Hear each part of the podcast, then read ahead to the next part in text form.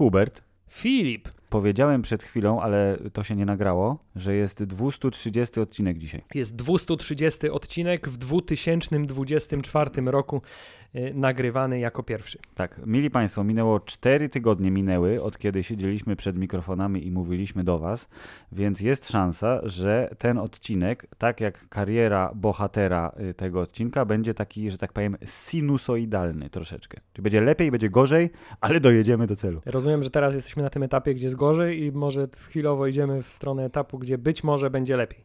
Y, Mamy taką nadzieję. Y, Byliśmy w kinie. Y, Hubert dawno temu, ja niedawno temu.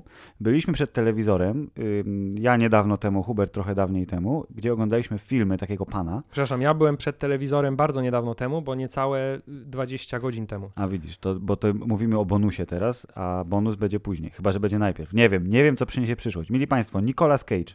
Nie ma co już zwlekać więcej, i tak jest napisane. Nicolas Cage jest napisane dokładnie. Tak. jest napisane Nicolas Cage i jest to napisane dlatego, że po pierwsze pan słynny aktor mm, o nazwisku rodowym Coppola y, obchodził przedwczoraj, bo dzisiaj jest 9 stycznia, gdybyście mieli jakiekolwiek wątpliwości, obchodził przedwczoraj 60 urodziny, y, przekroczył y, magiczną barierę 100 filmów, w których wystąpił mm, i y, dwa z nich są teraz ultra popularne, oczywiście w pewnych granicach, bo po pierwsze jeden właśnie jest w kinie i radzi sobie dobrze, Więc jest A, bardzo tak, świeży. tak, a po drugie, drugi był w kinie dosyć dawno temu, ale 1 stycznia wjechał na Amazon, więc też sobie bardzo dobrze radzi. Hubert, powiedz Państwu, o jakich filmach mowa? E, W dzisiejszym odcinku podcastu Hammerzeit y, będziemy y, z największą szczegółowością omawiać dwa filmy produkcji amerykańskiej. Pierwszy z nich to będzie ten bardziej świeży, czyli Dream Scenario. e, O Tak. którym to już filmie zdążyłem nieco napomknąć przy okazji spowiadania się z mojego pobytu na AFF.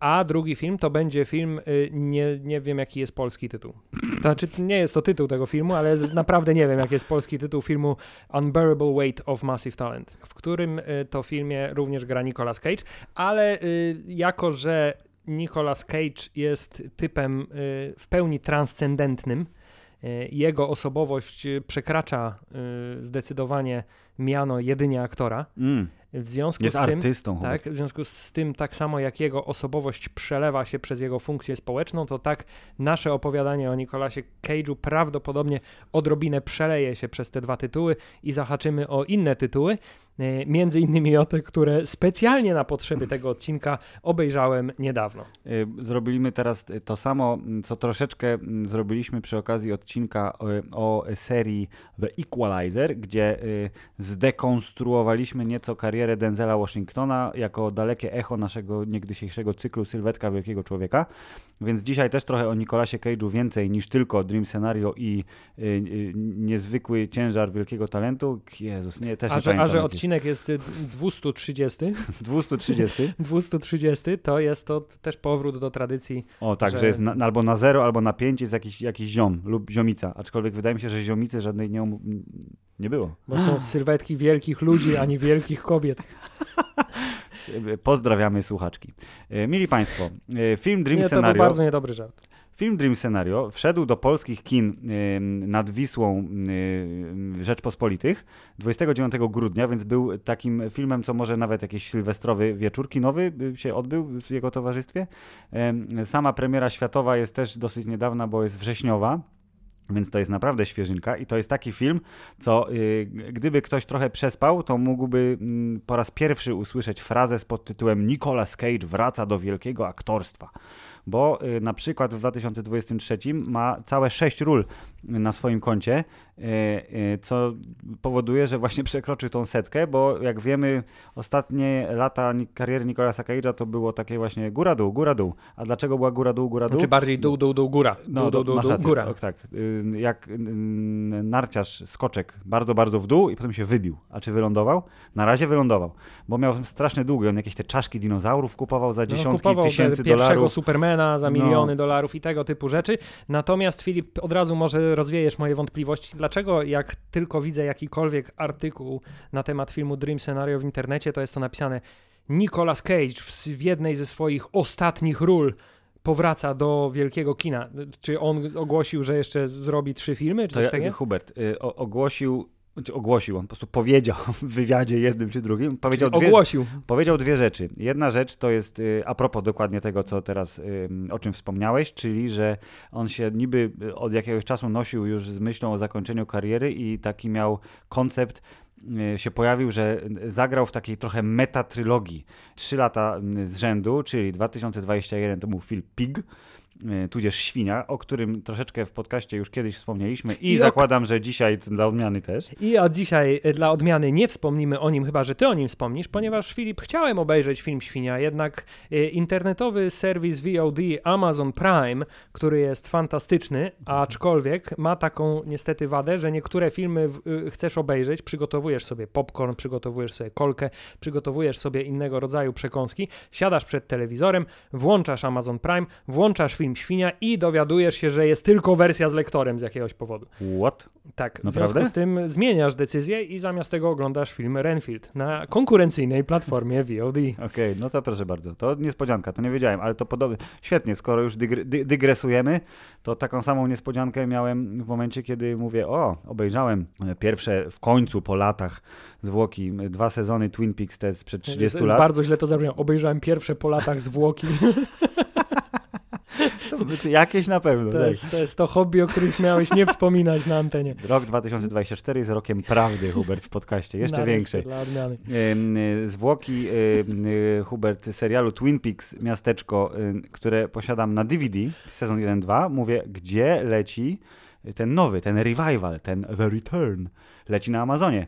Po czym okazało się, że Amazon, może już to się zmieniło, bo to było kilka lat temu, ale Amazon z jakiegoś powodu miał kopię tylko SD, tudzież jakość DVD.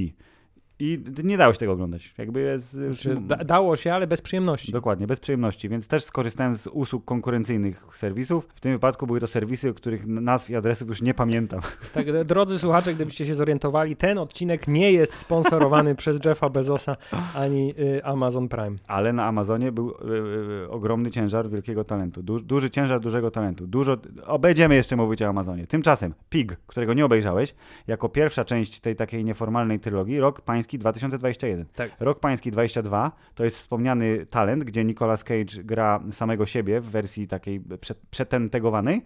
I ostatni film, czyli zeszłoroczny już, Dream Scenario, który uznał za y, idealne zakończenie, potencjalne zakończenie swojej kariery, bo ym, wszystkie te trzy filmy to są bardzo takie e, w różnych kierunkach, ale nietuzinkowe em, W role. związku z tym na i nie są złe. 2024 ma już zaplanowane Tak, trzy kolejne tak, filmy. dokładnie.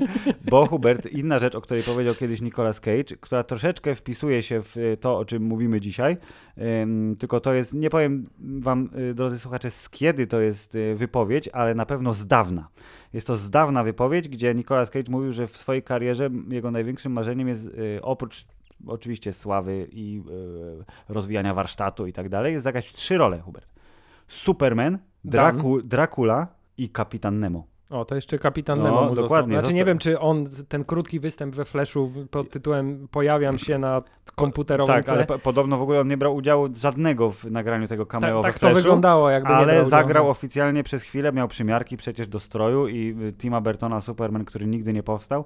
Jakby nie było, gdzieś tam w filmografii jest. Swoją drogą bardzo fajny jest ten y, dokumentalny film na temat To jest pewnie lepszy niż ten film, który mógłby powstać. Tak, na temat historii powstawania tego filmu. Zresztą my z historią tego filmu byliśmy y, zaznajomieni w pierwszej kolejności przez pana Kevina Smitha, który Dokładnie. bardzo intensywnie opowiadał na ten temat. Więc e, Renfield jest troszeczkę o Drakuli, y, o czym opowiesz Państwu później, więc ma dwa z trzech. Więc został Kapitan Nemo. Był taki moment, gdzie David Fincher nosił się z zamiarem zekranizowania 20 tysięcy mil podwodnej żeglugi, ale to było też kilka lat temu.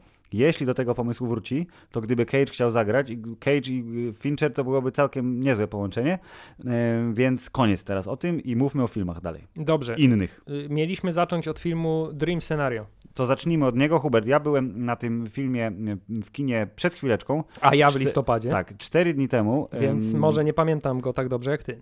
E, Byłeś w listopadzie, ale już o nim wspomniałeś i to było e, to, co wyniosłem z twojej wypowiedzi jako uważny słuchacz podcastu Hammerzeit Podcast, to było to, że to jest- jest spoko ten film i że można go obejrzeć i nie ma, nie ma wstydu z bycia na sali kinowej.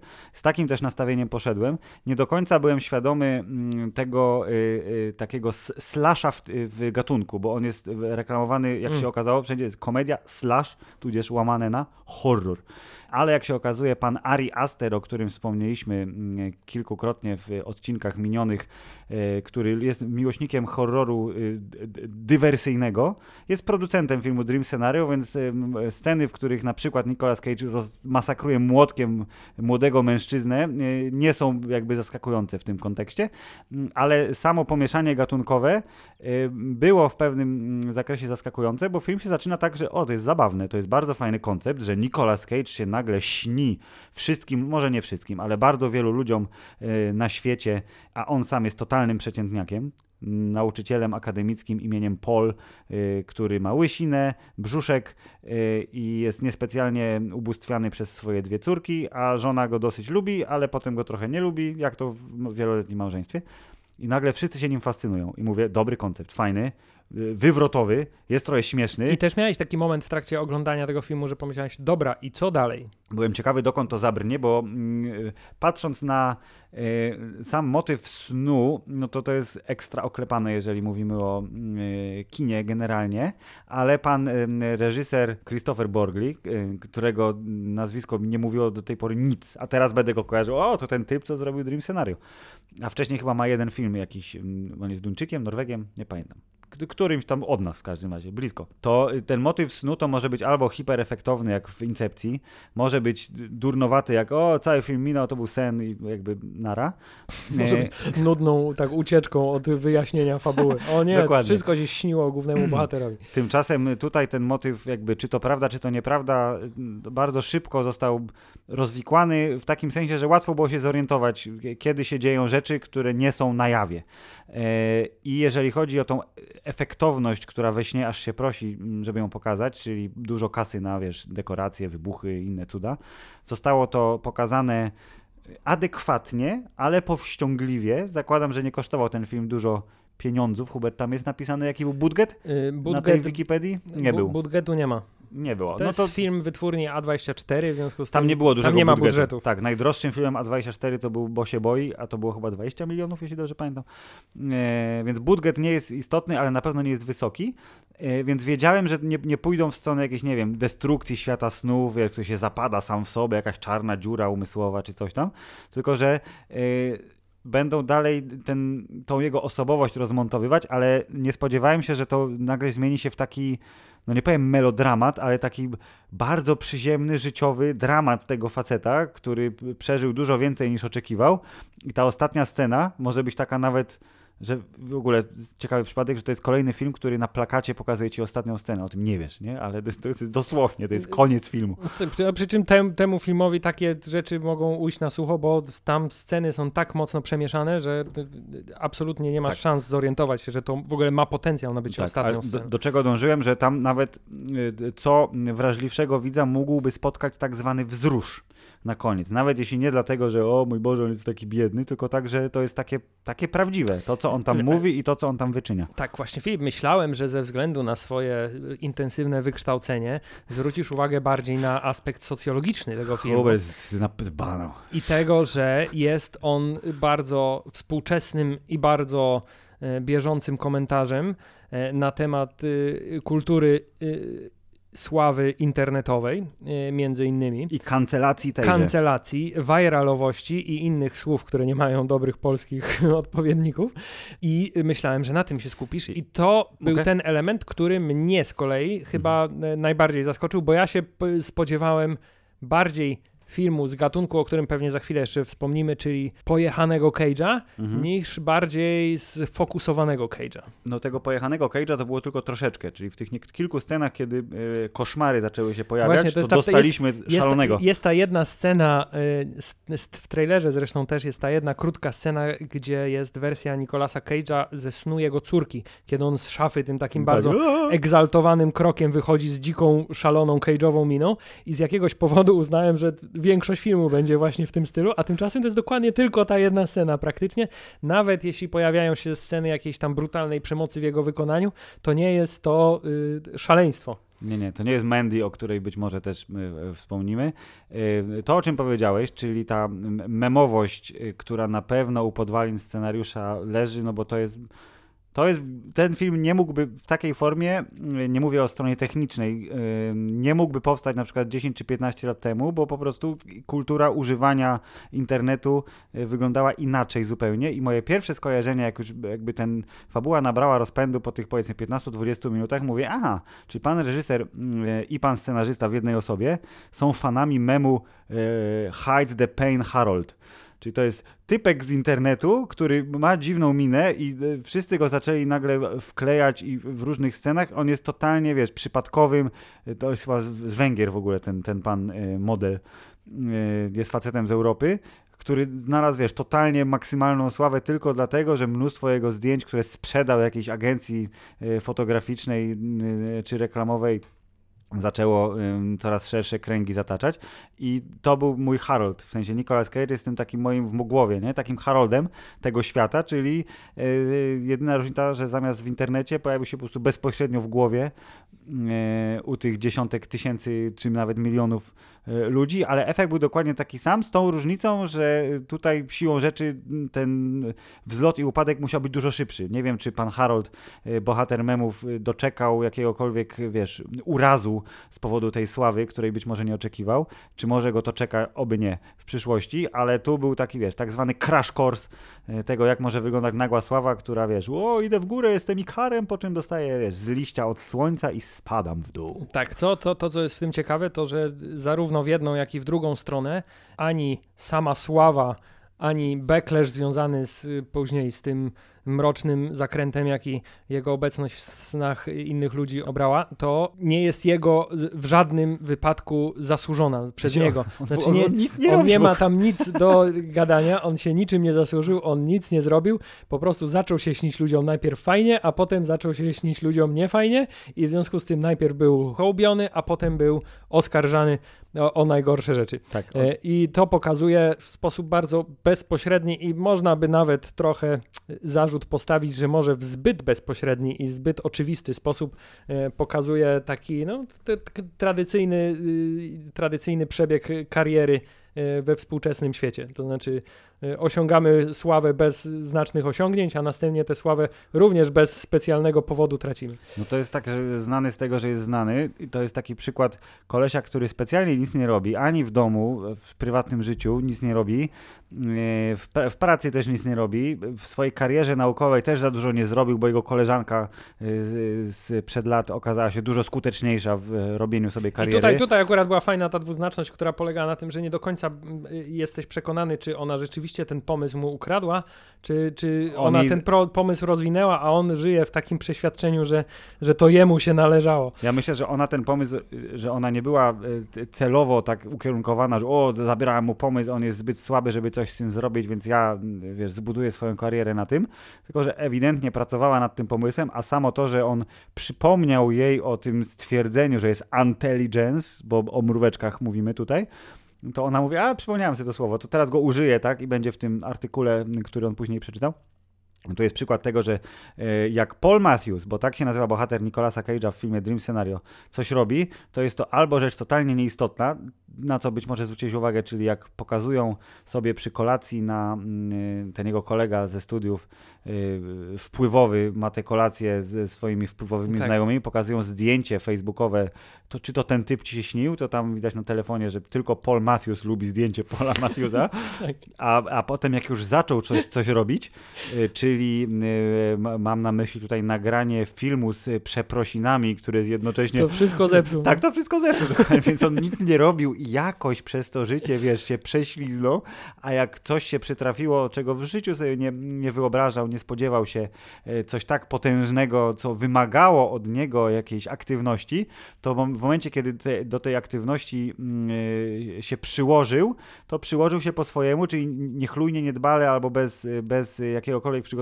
i nagrywając film, zrobił to źle, co też jest przykładem tego, że o, jestem, tak jak teraz, o teraz w ogóle też jest piękny przykład z życia, nie obejrzałem tego wywiadu, ale podobno Jonathan Majors, który przeprasza i jednocześnie próbuje się, wiesz, oczyścić z zarzutów w tym wywiadzie dla... Czyli robi to samo, co R. Kelly mniej więcej robi. Tak, że nigdy jej nie uderzyłem i, i zaczyna, zaczyna płakać na antenie, tak, przed tą dziewczyną, która przeprowadza z nim wywiad. To jest bardzo jakby Paul Matthews, czyli Nicolas Cage No robi takie, to samo. takie rzeczy dzieją się cały czas. E, I tutaj jeszcze ten film e, pokazuje ten trzeci etap takiego cyklu. Czyli ży, e, życie po e, karierze, tak? szybkie, Szybkiej kariery, to znaczy tak, życie po karierze i etap bycia dojonym do cna przez ludzi, którzy jeszcze chcą z ciebie wycisnąć ostatnie dolary, jakie są tylko możliwe. E, Zresztą oni przyczepili się do niego prawie od samego początku, bo przecież jedyne, co mu się udało osiągnąć, to jakby sprzedać się do tej nowoczesnej Filip, firmy marketingowej, Thoughts, która thoughts, ma thoughts. rewolucyjny koncept na promocję i właściwie dał się poprowadzić im do samego końca i kiedy już jego ta kariera, nazwijmy to tak, runęła w gruzach, no to to, to co? No, dalej ich pomysły realizował, bo absolutnie sam nie miał innego pomysłu. No dokładnie, przecież y, y, do tego chciałem nawiązać chwilę temu, że oprócz tego, jak y, nagrał film, czyli wykonał jakąś aktywność wykraczającą poza jego codzienne rzeczy, to też gdy pokusił się choćby, wiesz, o y, pociągnięcie tego wątku romansowego, że a co by było gdyby, co w ogóle tutaj y, mała, y, mały nawias, czyli ta dziewczyna, która gra Molly, asystentkę w agencji reklamowej, w momencie jak ona go zobaczyła na żywo i ona z takim, wiesz, takim po prostu zwierzęcym tym wzrokiem i otwartymi ustami patrzy jak na jakiegoś boga, ale oczywiście widz domyśla się o co chodzi, to jest powiedziane wprost tam 10 minut później, ale to jak ona to zagrała, uwierzyłem w to, że ona jest nim zafascynowana tylko bar- w dużo większym stopniu niż o, bo on jest bohaterem memów i historii, to jak się pokusił o pociągnięcie tego wątku romansowego i y, doprowadziło to do jedynej chyba w filmie y, sceny, którą można określić mianem y, komedii slapstickowej, Znaczy, delikatnie, ja rozumiem, czyli właśnie chciałem powiedzieć, że to jest jedyna scena, którą my moglibyśmy uznać za scenę stricte komediową, bo są tam dowcipy o pierdzeniu, to tak, jest czyli jakby... pi- pierdnął, miał orgazm i pierdnął. Tak, to jest, jest bardzo do- dobre, tak. W dużym skrócie, ale to też to nie jest tak, że to jest tylko moja jakby wizja, bo ja, ja tradycyjnie po seansie udanego filmu mm, natychmiast y, w wolnej y, następnej chwili idę po pierwsze na internet mówi database, poczytać sobie mm, ciekawostki, jeśli jakieś są, y, a po drugie się, co sądzę o filmie. a po drugie, a po drugie na Reddit, żeby po, poczytać głównie oczywiście mm, Amerykanów opinie, ale na gorąco w tych oficjalnych dyskusjach, zawsze tego jest dużo i wszyscy byli zachwyceni tym, że he farted, he came, he farted again, tak? I że to było bardzo, bardzo śmieszne i patrząc na reakcję tych, nie wiem ilu, 30 osób w sali numer 2 Kina Muza, to tak, to najwięcej śmiechu było właśnie wtedy, być może dlatego, że to Znaczy, było takie... Ludzie są istotami prostymi Bardzo i to był prostymi. ten prosty i skuteczny humor. Ale to jest taki też y, efekt kontrastu, bo mimo wszystko... Jest, był to ten- taki moment wytchnienia. Tak. Tak, i- i- jest tam inteligentny humor, nieoczywisty humor, y, który dosyć szybko się kończy, bo ta mm, historia zmienia trochę swój odcień, y, ale to się dzieje mniej więcej w dwóch trzecich filmu, kiedy wiesz, oczekujesz już naprawdę, że już będzie tylko gnój coraz większy, to tymczasem takie wiesz, no jest ten, jest gnój, ale taki na takim mikro, wiesz, poziomie, ta jego mina, tylko jest taki biedny, po prostu nie podołał. On jest taki biedny i fantastyczne jest to, że mimo tego, że w tym filmie mamy sceny z właśnie różnego rodzaju y, sennych wizji, to wciąż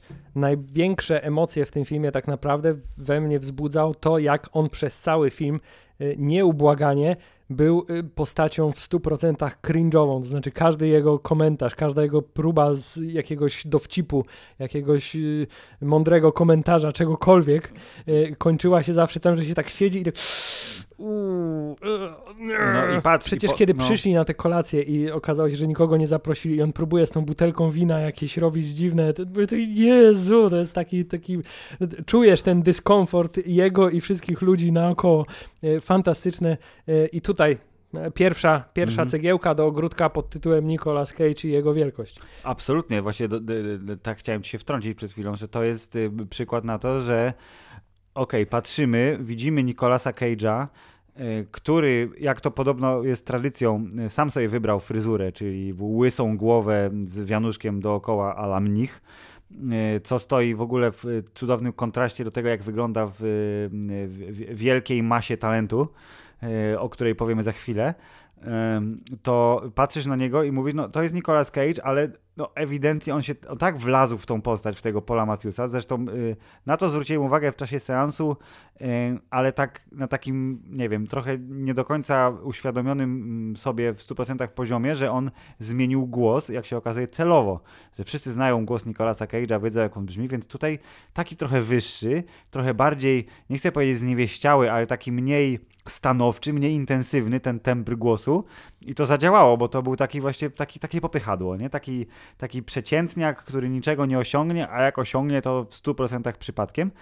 I, I nie wiem na ile to jest sugestia reżysera, na ile to jest, wiesz, efekt pracy, czytania przy stole scenariusza, jeżeli takie rzeczy w filmach też się dzieją, y, a na ile to jest osobista inwencja pana Nikolasa, ale no zadziałało bardzo dobrze. Zadziałało bardzo dobrze i też trzeba w 100% powiedzieć, że ten film bez Nicolasa Cage'a i tego, co my wiemy na temat Nicolasa Cage'a właśnie jako postaci, jako bytu, Mm. e, nie byłby tym samym filmem, bo e, piękne jest właśnie ten też metakontekst, który polega na tym, że ten film trochę w pewien sposób obrazuje y, karierę y, oczywiście w sposób przerysowany Nicolasa Cage'a, ale to są rzeczy, gdzie jak ludzie się zachwycają rolami Nicolasa Cage'a, to do końca nie wiedzą dlaczego tak naprawdę, po prostu on jest i y, wszyscy się zachwycają. Mhm. Natomiast kiedy Nicolas Cage ma słabe filmy i staje się tym, tym chodzącym memem, to też wszyscy wpadają w taki ogólny e, Nicolas Cage jest, jest memem, więc fakt, że trochę jego jakby ścieżka popularności jest odzwierciedlona w tym filmie powoduje, że dodatkowy kontekst tutaj się pojawia i dodatkowa warstwa do interpretacji. Tak, ale masz rację, że inny aktor, chociaż by, by są na pewno mm, panowie, Mógłby którzy by nawet zagrać podolali... lepiej, ale nie Tak. zagrałby skuteczniej. Ta, o, widzisz, do, dobre, bardzo dobre porównanie, bo sam Cage powiedział w wywiadzie jednym czy drugim, że to jest jeden z najlepszych scenariuszy, jakie czytał w ostatnich latach i choć często takie teksty są takimi frazesami, bo trzeba, wiesz, dobrą prasę tak zwaną zrobić filmowi, szczególnie przed premierą, Albo sobie trzeba uzasadnić, sobie, że tak. jednak wystąpię w tym filmie. że to nie jest tylko dla pieniędzy, tak? To y, jestem skłonny mu uwierzyć, bo to naprawdę jest y, mocno niebanalny film. Nie jest to nic, co zmieni mm, ludzkie życie, ale jeżeli w ten sposób taki odpowiednio rozrywkowy jest ci w stanie coś więcej powiedzieć o rzeczach, które ty jako mm, użytkownik popkultury, jako jej konsument doskonale znasz i doświadczasz ich codziennie, nawet jeżeli nie zastanawiasz się nad tym, a bo tu ktoś się, wiesz, czyjeś nazwisko się pojawia i nawet jeżeli twoją reakcją jest dlaczego do cholery piszą o tym typie, tak? Co mnie on obchodzi? A dlaczego on jest znany, nie? Dlaczego? Ja nie wiem, ja jestem za stary, nie obchodzi mnie to. No to to też jest jakiegoś rodzaju komentarz. Ja przez chwilę miałem takie, takie, takie e, poczucie, że y, nie do końca, wiesz, myślałem, że może bardziej pójdą w tę stronę, bo było w 100% uwiarygodnione to, że rzeczywiście on się wszystkim śni. Ja przez moment miałem taką koncepcję, że może pójdą w tę stronę, że to się stanie na tyle popularne, że y, część ludzi rzeczywiście będzie miała te sny, a reszta będzie miała te sny tylko dlatego, że Inni mają naczytali się o tym, że Mm. inni na- naoglądali się filmików, w których inni opowiadają o snach z tym człowiekiem, w związku z tym muszę się podłączyć do trendu, bo przecież jak to, mi się nie przyśnił Nicolas Cage, nie? No, no, no. I myślałem, że to pójdzie w tę stronę bardziej te ten komentarz społeczny, nazwijmy to, ale y, jednak skoncentrowali się bardziej na y, tym ludzkim aspekcie tego procesu, tak. Y, ale to, co mnie jeszcze zaskoczyło i o czym chciałbym powiedzieć, to jest sama końcówka, ten ostatni akt, a właściwie kawałek ostatniego aktu, kiedy z jakiegoś powodu nagle wkraczamy w terytorium science fiction i powstaje maszyna do y, umieszczania ludzi w snach. To znaczy już zupełnie tak komercjalizujemy y, jego doświadczenie i zamieniamy je w produkt. I też w sposób zupełnie bezpośredni zostało to pokazane, bo nie spodziewałem się, że aż do takiego poziomu absurdu, że tak powiem, ten temat pociągnął, gdzie wiesz, nagle sobie śnisz, a tu ci się pojawia influencer i ci mówi, fajne mam buty, nie? Też chciałbyś takie. E, co jest też może trochę odrobinę dziaderskim komentarzem na Mhm. temat współczesnych metod marketingowo-promocyjno-influencerskich, ale jednak, no tak, na tyle pojechanym i na tyle niespodziewanym w tym scenariuszu dla mnie, że poczułem się wtedy naprawdę, uuu, te, te, tego nie wiedziałem. Tego nie było I jeszcze. to był tak, i to był ten moment, gdzie potem jak na koniec przeczytałem Ari Aster, między innymi, to mówię, Okej. jestem w stanie to uwierzyć, ta historia, bo też miała różnego rodzaju zakręty, których by się człowiek nie spodziewał y, i tutaj podobnie, y, zwłaszcza na tej ostatniej prostej to zrobili. Dobrze, to weź kliknij mnie tam w tego Christophera Borgliego i powiedz mi ile on ma lat, czy on jest dziadersem, czy nie. 85, więc jest tylko trochę młodszy od nas. I tylko trochę W związku bardziej... z tym jest dziadersem, to jest jakby zupełnie oczywiste. Dobrze. Ym, Drodzy Państwo, film Dream Scenario prawdopodobnie jeszcze w kinach troszkę pobędzie, nawet jeśli to nie będą multiplexy, to jak wszyscy wiemy, kino studyjne dobre jest, więc możecie śmiało iść, jeśli tego jeszcze nie zrobiliście, a jeśli to zrobiliście, to prawdopodobnie zgadzacie się z nami i jesteście w stanie potwierdzić tezę, że jest to film spoko. Jest spoko. Tak, Dream Scenario jest spoko. Pamiętam, że za wyjątkiem y, filmu o niefortunnym tytule Buła i ja, to był to mój faworyt festiwalowy spośród tych filmów, które obejrzałem, więc jak najbardziej jest spoko. I nawet można by się pokusić, że jeśli chodzi o karierę, a może nawet nie tyle karierę, tylko o wagę ról Nicolasa Cage'a, to jest dość wysoko. Kurwa, jest wysoko, nie? No jest kurwa wysoko. Jest dość wysoko, zgadzam się. Yy, I w ten oto płynny sposób mm, spróbujemy przejść do filmu numer dwa, czyli Niewyobrażalny ciężar wielkiego talentu. Sprawdź, czy dobrze. Nieznośny. Ach, wiedziałem, widzisz, to N mi tam. Dobrze, Nieznośny ciężar wielkiego talentu. Film produkcji amerykańskiej z roku 22, który w kinach był naszych, jeśli się nie mylę, wiosną tego roku, na Amazonie od 1 stycznia 24 W i sensie w, obejrzałem. w ramach abonamentu, a W wcześniej do wypożyczenia. Tak, w ramach abonamentu, a wcześniej do wypożyczenia. Obejrzałem go w ramach abonamentu, więc też jestem na świeżutko, Hubert, i też mi się podobał, aczkolwiek jest to film ewidentnie dużo bardziej rozrywkowy i ten jego... Tak, to Ym. jest bardzo cie ciekawe, bo ja byłem przekonany, że film i po komentarzach, które czytałem w internecie i po obejrzeniu trailera, y, byłem przekonany, że to będzie owszem zabawny, owszem lightowy, ale jednak pewnego rodzaju y, próba rozliczenia się Z. Nicolasa Cage'a ze swoją karierą w taki trochę nieoczywisty sposób. Coś trochę jak y, Van Damme zrobił w filmie JCVD. Mm, okej. E, I w serialu Jean-Claude Van Johnson. Tak, który też był całkiem rozrywkowy, ale właśnie do, do tego dążę, że ten film jest bardziej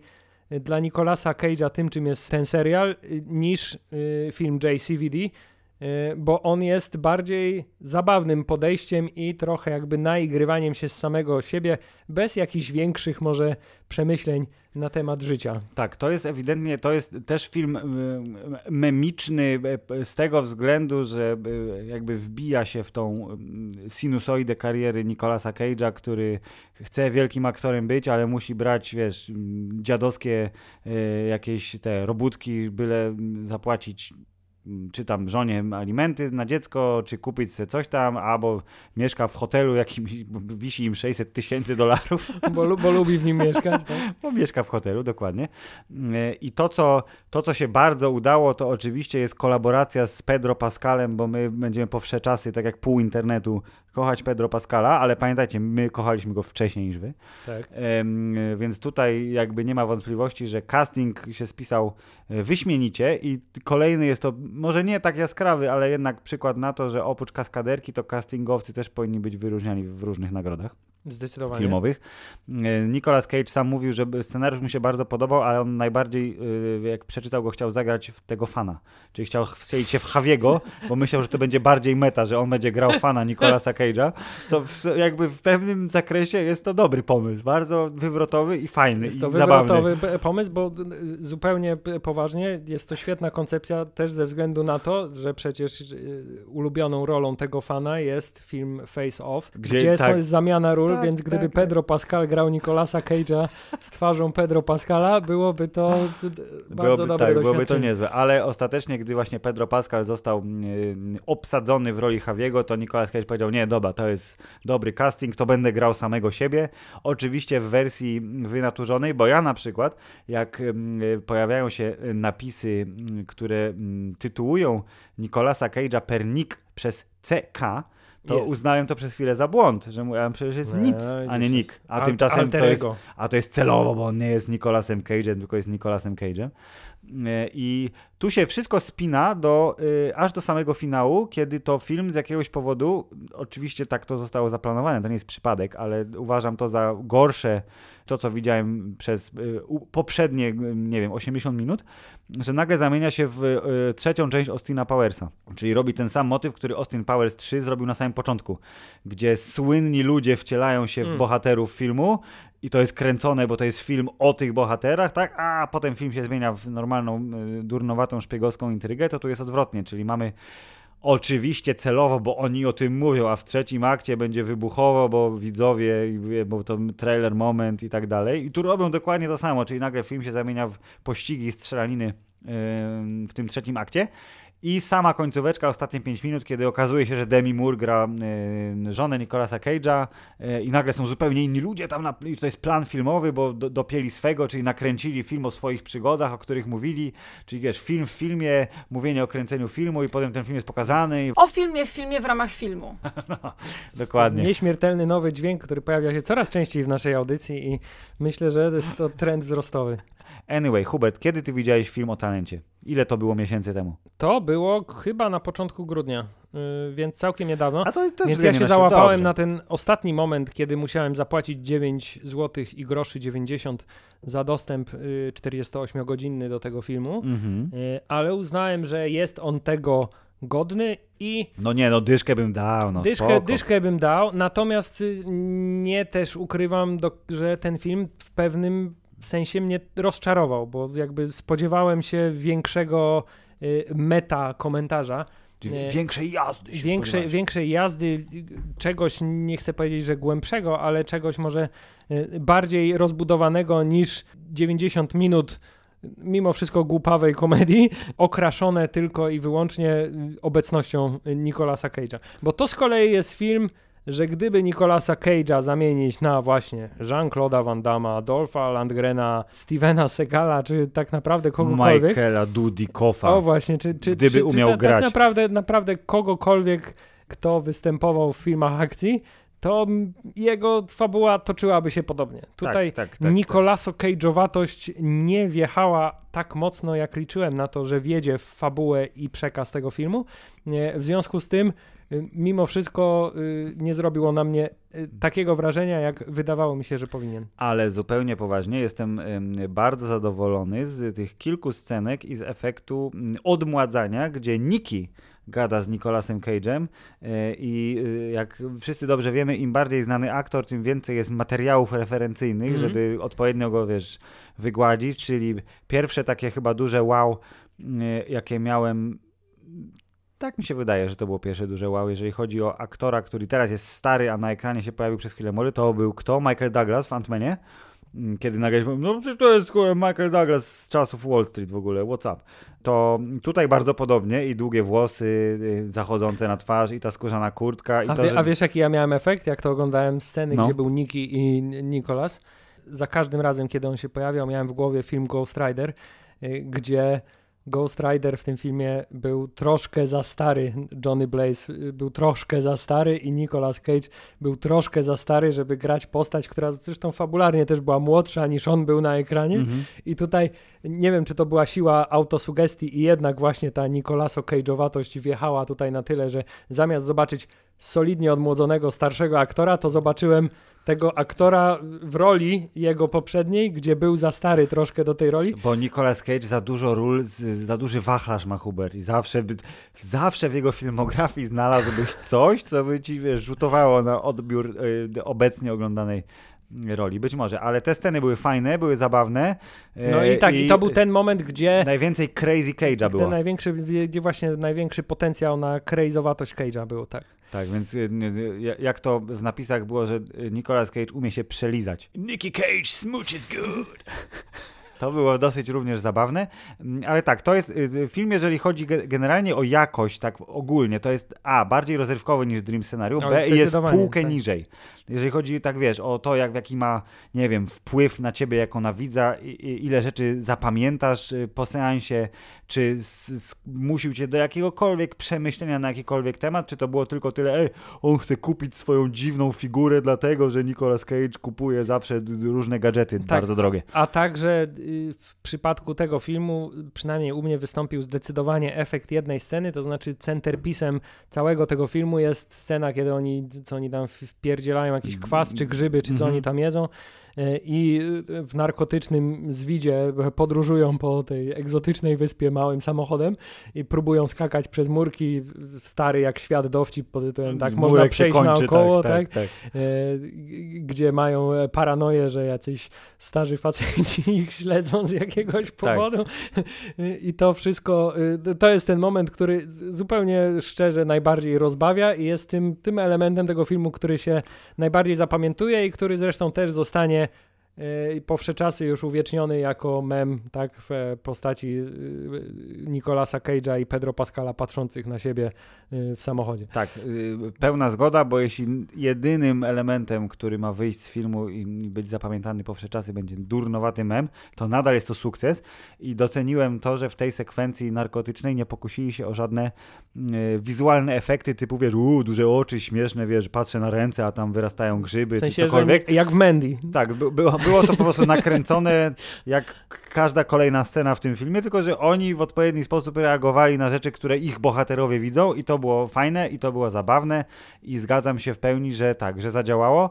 Mm, y, y, Myślałem, że na przykład będzie więcej takich, no nie tyle może żartów, co takich jakichś y, fabularnych zwrotów powiedzmy, czyli że jak oni się na przykład zamienili butami, to myślałem, że to będzie pociągnięte dalej niż tylko, że gorzej się biega, wiesz, w trzewikach niż w y, wansach. Y, Że to będzie mocniej pociągnięte, ale być może po prostu nie było na to miejsca i czasu, No bo tak, to ja, jest. tutaj, ja tutaj się spodziewałem jakiegoś y, takiego twistu fabularnego, że on zostanie wysadzony i będą myśleli, że to Nicolas Cage nie żyje, a to No, no, bo po no, no, butach no, go rozpoznają, coś takiego. Tak, tak, tak. W tą stronę myślałem, ale też y, tu należy oddać chwałę y, twórcom filmu, że jest to bardzo zdrowe 100 minut. Czyli to jest film, Jest który, dobry film poniżej dwóch godzin. Tak. który y, zaczyna się i kończy, zanim się ktokolwiek zdąży znudzić.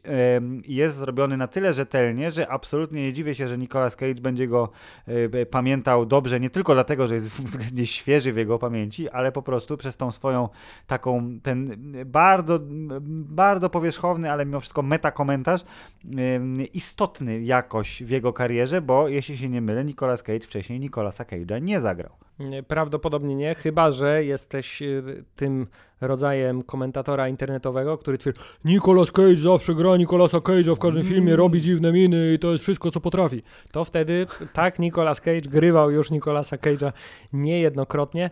Y, Natomiast jeśli tak jak my jesteście, drodzy Koneserami, słuchacze, koneserami tak. twórczości Nika Cage'a, to y, była to pierwsza w jego życiu y, rola autoaktorska?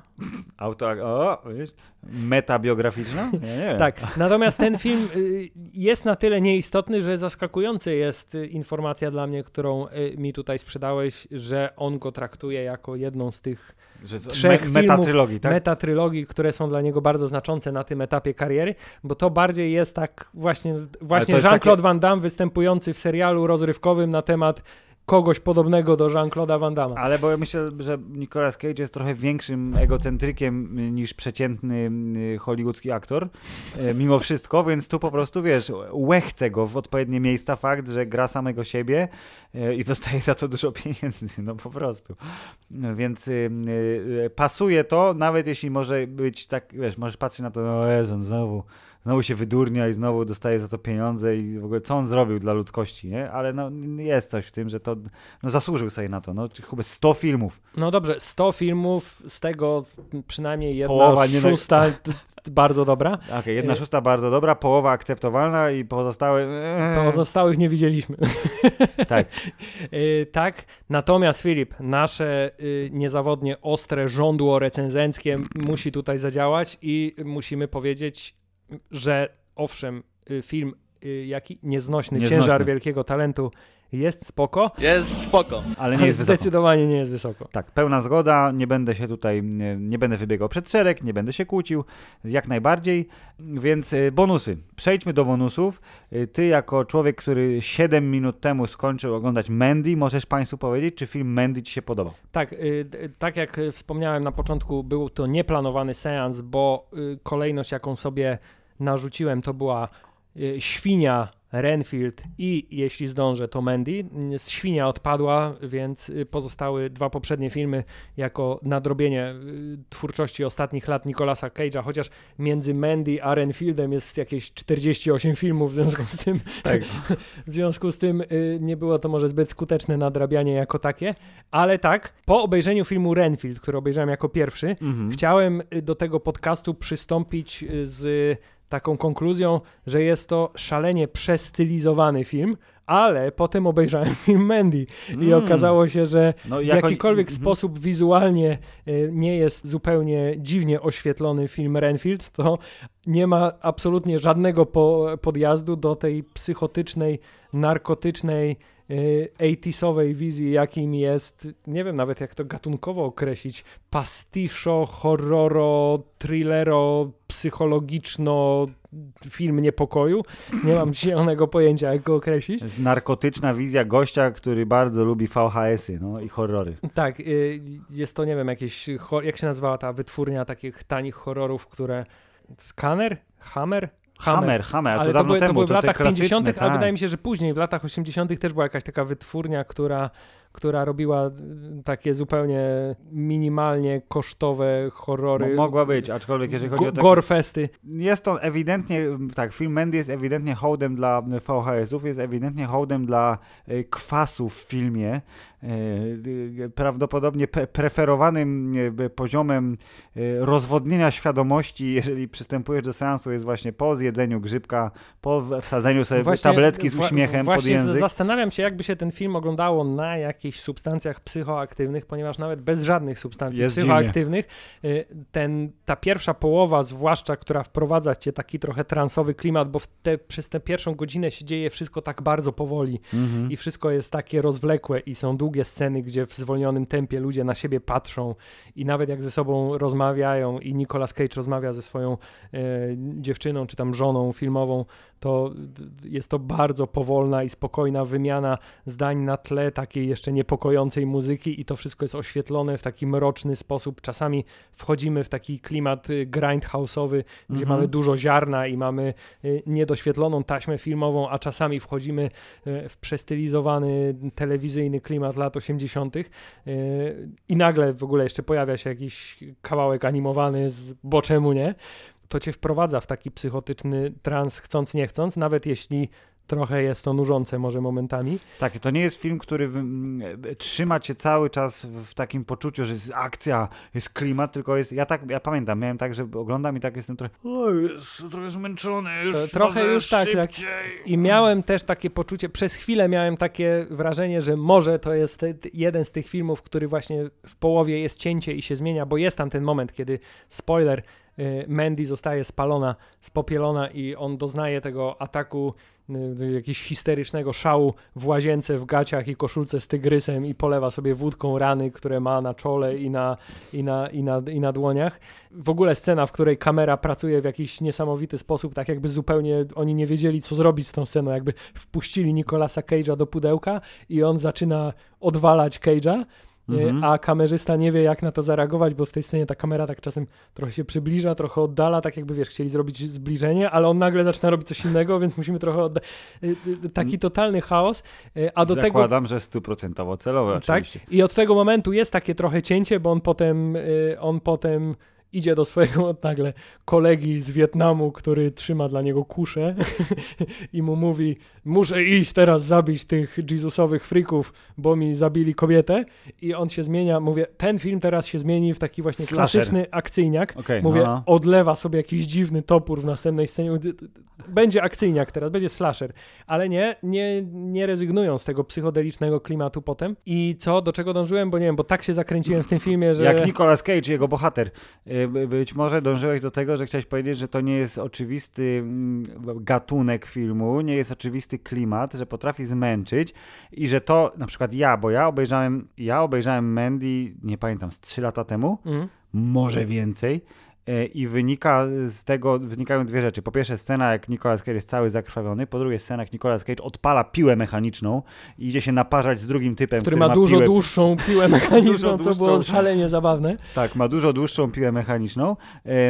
I trzy, że ten typa z Jesus Freak nagrał album ze swoimi własnymi piosenkami. Są trzy rzeczy, które pamiętam z tego filmu, ale jak mówię, to było już dawno temu, Hubert, więc może jesteśmy w stanie wrzucić więcej charakterystycznych momentów, bo to nie jest film, który stoi fabułą, tylko momentami. On stoi momentami, on stoi wizualiami i on stoi totalnym pojechaniem, w związku z tym jest idealnym filmem dla Nicolasa Cage'a i tak jak poprzednie filmy, o których mówiliśmy, bez Nicolasa Cage'a mogłyby się obyć prawdopodobnie z dużą stratą, ale jednak to ten film z kimkolwiek innym w roli głównego y, protagonisty absolutnie nie miałby żadnego sensu, bo to jest film stworzony pod psychotyczne y, zachowanie Nicolasa Cage'a i jego overacting.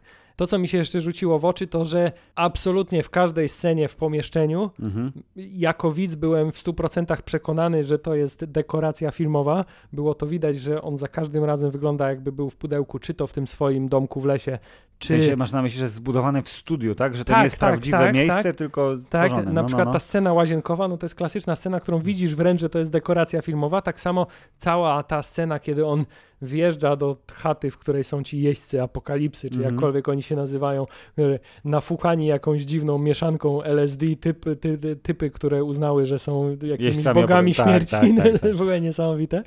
To też cała ta scena, jakby miałem poczucie, że patrzę na ludzi bijących się w scenografii i zupełnie mi to nie przeszkadzało, bo wydaje mi się, że dokładnie takie było założenie, ale poza tym to ciężko jest jakby cokolwiek powiedzieć sensownego na temat tego filmu, bo to jest jedna wielka wizja, to jest to jest, Tak, tak pan- samo pan- jak odbiór no, no. jest, y, wydaje się, w 100% narkotyczny, to tworzenie też ma potencjał do tego, że to jest film, który powstał jako wizja po prostu narkotyczna. Pan reżyser, jeśli się nie mylę, możesz mi sprawdzić klikając, pan Panos Kosmatos, Dokładnie tak. To on jest y, typem, który wszystkie rzeczy, y, które widziałem, jeżeli chodzi o jego twórczość, to są takie 80sowe. Mm, Za czarną tęczą to jest pierwszy film, który, którego co prawda nie widziałem, ale głównie dlatego, że po tym jak zobaczyłem zwiastun, który jest takim retro sci-fi, że gość porywa dziewczynę, zamyka ją gdzieś tam i to jest wszystko takie jak wiesz, y, y, filmy y, science fiction z lat 80., tylko podobno jest nieznośnie nudny. Więc po tym, jak większość opinii była taka, że to jest nieznośne, nudne sci-fi, to odpuściłem. Zrobił jeden odcinek, y, y, dosyć to jest świeże, bo to jest chyba z zeszłego roku. Guillermo del Toro dla Netflixa zrobił taką antologię horrorowych historii, gdzie jest 8 odcinków, po, klasycznie po 50 minut, jak w serialu. I pan Panos Kosmatos zrobił jedną z fajniejszych em, historyjek która też jest właśnie taka retro 80sowa o genialnym typie bogatym, który zaprasza randomowych, wydawałoby się, ludzi do swojej willi, po czym dzieją się oczywiście dziwne rzeczy, łącznie z kamieniem, z którego wyłażą macki, kosmicznym kamieniem, z którego wyłażą macki, trzeba spierdzielać.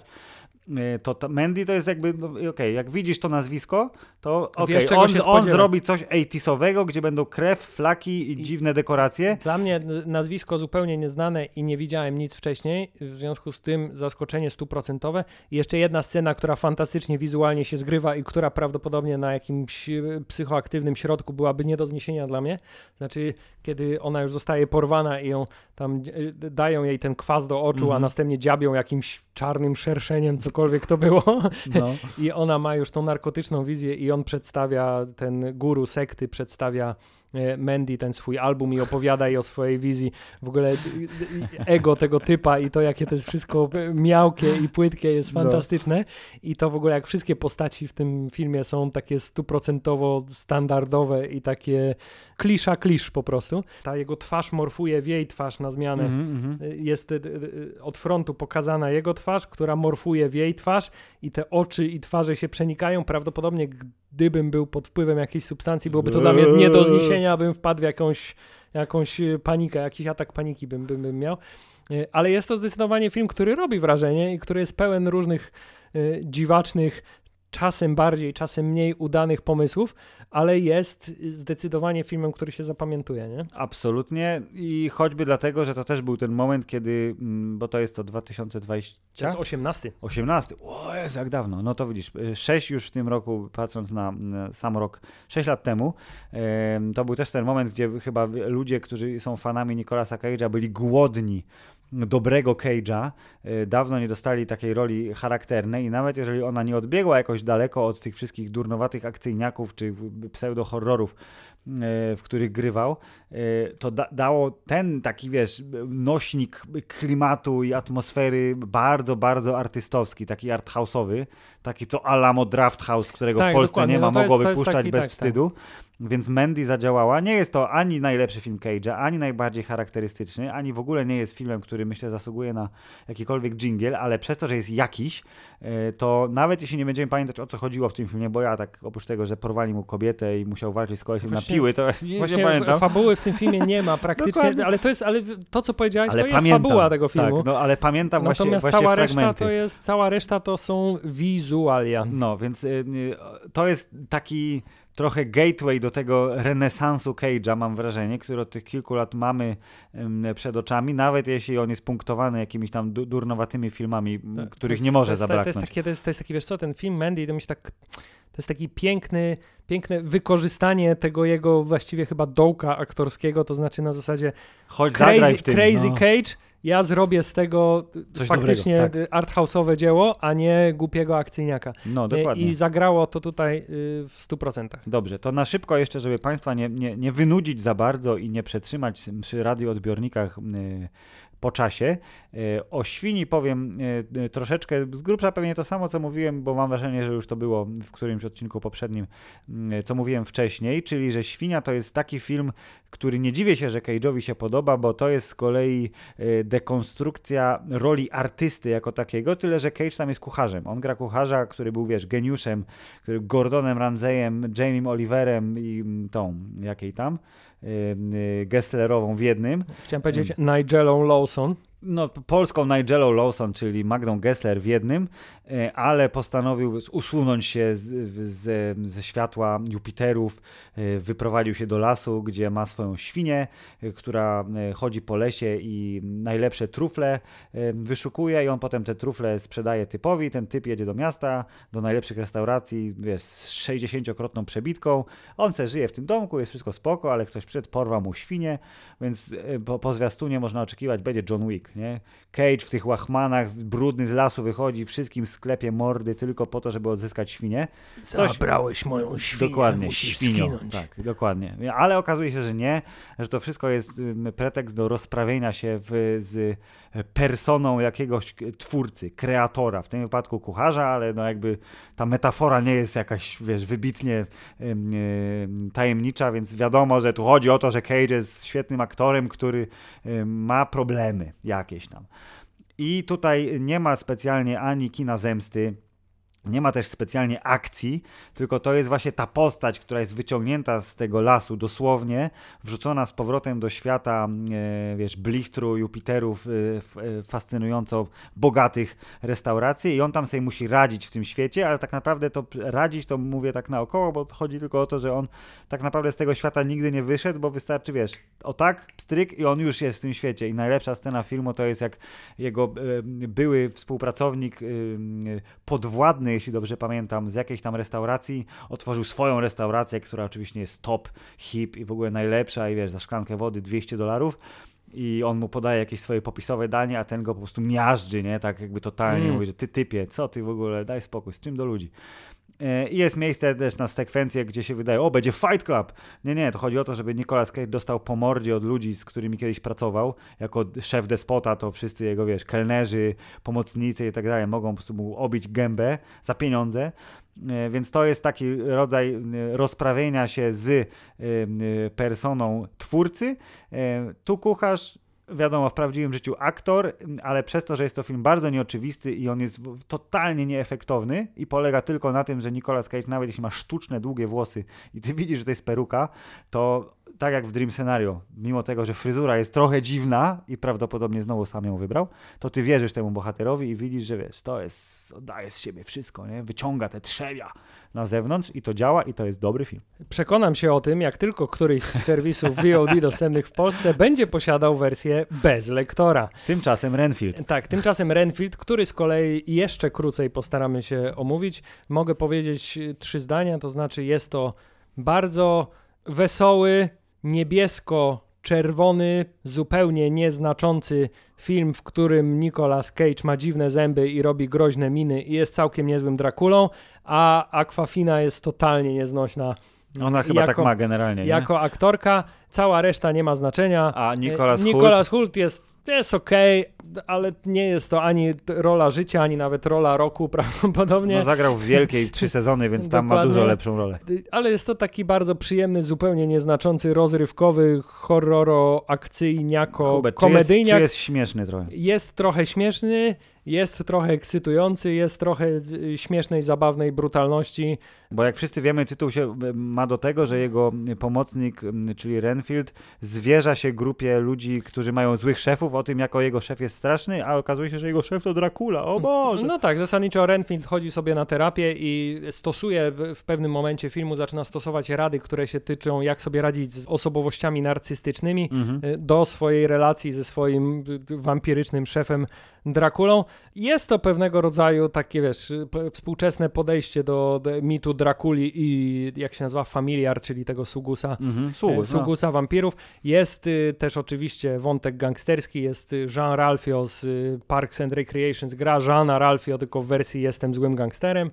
Jestem to film niewyobrażalnie głupi, ale bardzo przyjemny w, w odbiorze Nie, i chciałem powiedzieć właśnie, że jest przestylizowany, bo cały jest nakręcony w takim bardzo ostrym oświetleniu, albo niebieskim, albo czerwonym. Mhm. E, Nie ma tam takiego normalnego, naturalnego światła, chyba prawdopodobnie w ani jednej scenie, może poza jakąś tam końcówką, gdzie już jest happy end oczywiście.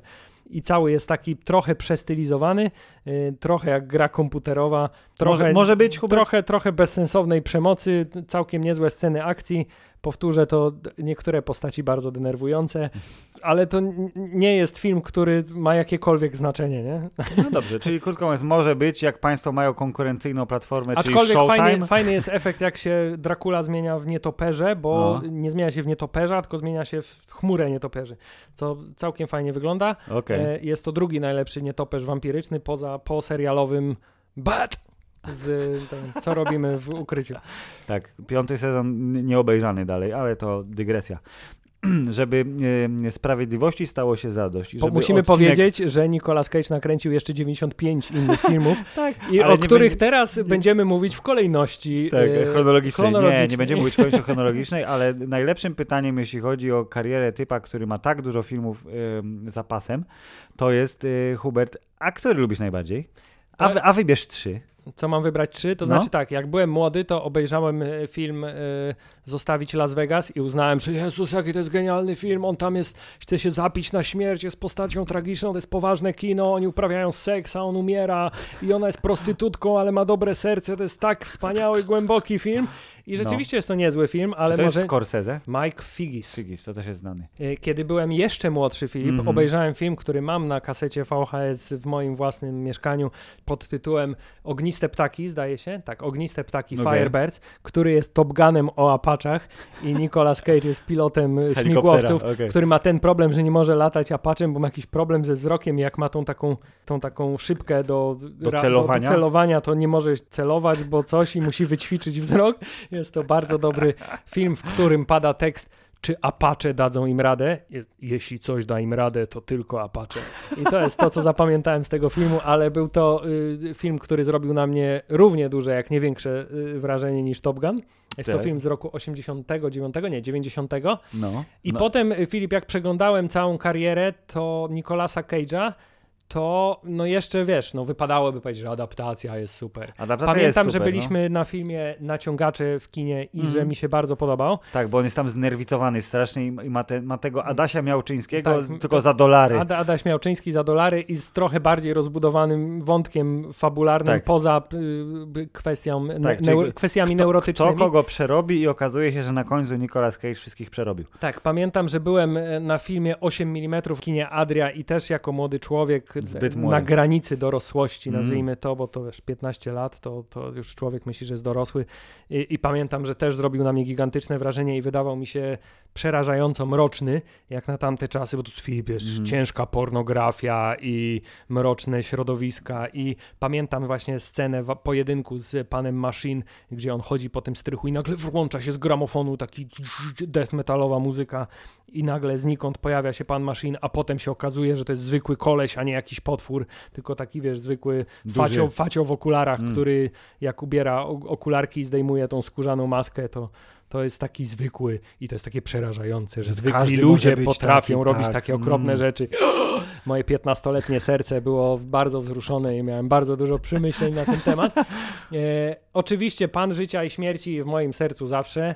E, dużo jest filmów, które mógłbym wybrać, ale chyba nie jestem w stanie wybrać. Nie, ulubiony, z ulubionym to jest ultra trudne, więc To ja jest- nawet nie wymagam, żebyś powiedział, dlatego powiedziałem wybierz trzy.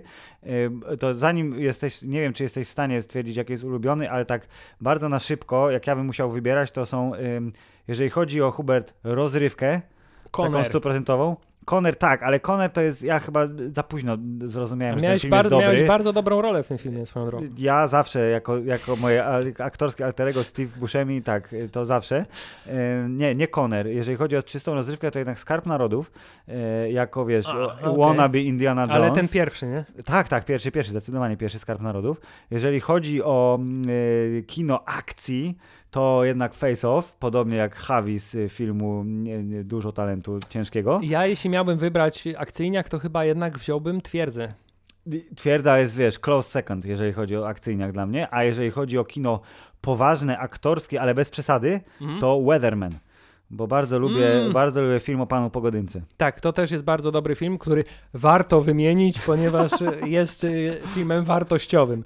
Jak jeszcze mówimy o wartościowych filmach, to y, Raising Arizona też jest całkiem A fajnym. to jest prawdopodobnie, zabawnym tak, filmem to jest prawdopodobnie pierwszy film, który widziałem z Nicolasem Cage'em i Raising Arizona jest filmem, który, w którym Nicolas Cage wygląda dokładnie tak jak Nicky, ale ma wąsy. W sensie ma tę dłu- długą fryzurę, włosy na twarz opadające i wąsik. A, no i jeśli mamy jeszcze wymieniać znaczące filmy, to wczesny Cage, y, Ptasiek przecież. Kto się nie zachwycał Mm. filmem i, i książką Ptasiek. Ja się zachwycałem, ale wiesz, ja go widziałem, nie wiem ile miałem lat, z 10 prawdopodobnie, bo to był etap, kiedy moi rodzice mówili, ale weź obejrzyj coś, wiesz, Coś wartościowego. coś wartościowego obejrzyj, tak. Więc prawdopodobnie widziałem go za wcześnie i nie skumałem. Ale tak, Ptasiek jako tytuł istnieje w mojej pamięci jak najbardziej, więc dużo, Hubert. No ze 100 filmów, nawet jeśli byśmy pominęli te wszystkie barachła, to Na i tak przykład, jest czy nadal... widziałeś film Jiu-Jitsu? Nie, nie widziałem filmu, a czy film Jiu-Jitsu to... Nie, tak? Nie. To był, jakiś jest taki, może to jest ten właśnie film, gdzie... No właśnie, Cage jest przez chwilę jakimś typem w kapeluszu chyba właśnie, a Frank Grillo gra gościa. To ja widziałem plakat. On był, to, był, to był ten film, kiedy Cage właśnie był w dole i Ale- potem zagrał w świni i się wybił. Ale właśnie patrzę, jak patrzę na tę listę filmów, to moja dziura, jeśli chodzi o twórczość Nicolasa Cage'a, to jest mniej więcej od roku e, 2011, bo y, właściwie nic po filmie Ghost Rider 2 nie- y, praktycznie do 2018 nie widziałem. Y, Tam jest film, ym, ten remake Złego Porucznika podobno jest bardzo dobry. Ym, Gdzieś tam jest po drodze. A także kompletnie nie pamiętałem, że występował w filmie Snowden. O, widzisz, to nawet nie wiedziałem, że występował w filmie Snowden, ale prawdopodobnie Nicolas Cage zawsze występował w jakimś filmie, bo jak wiemy, ma ich zapasem bardzo dużo.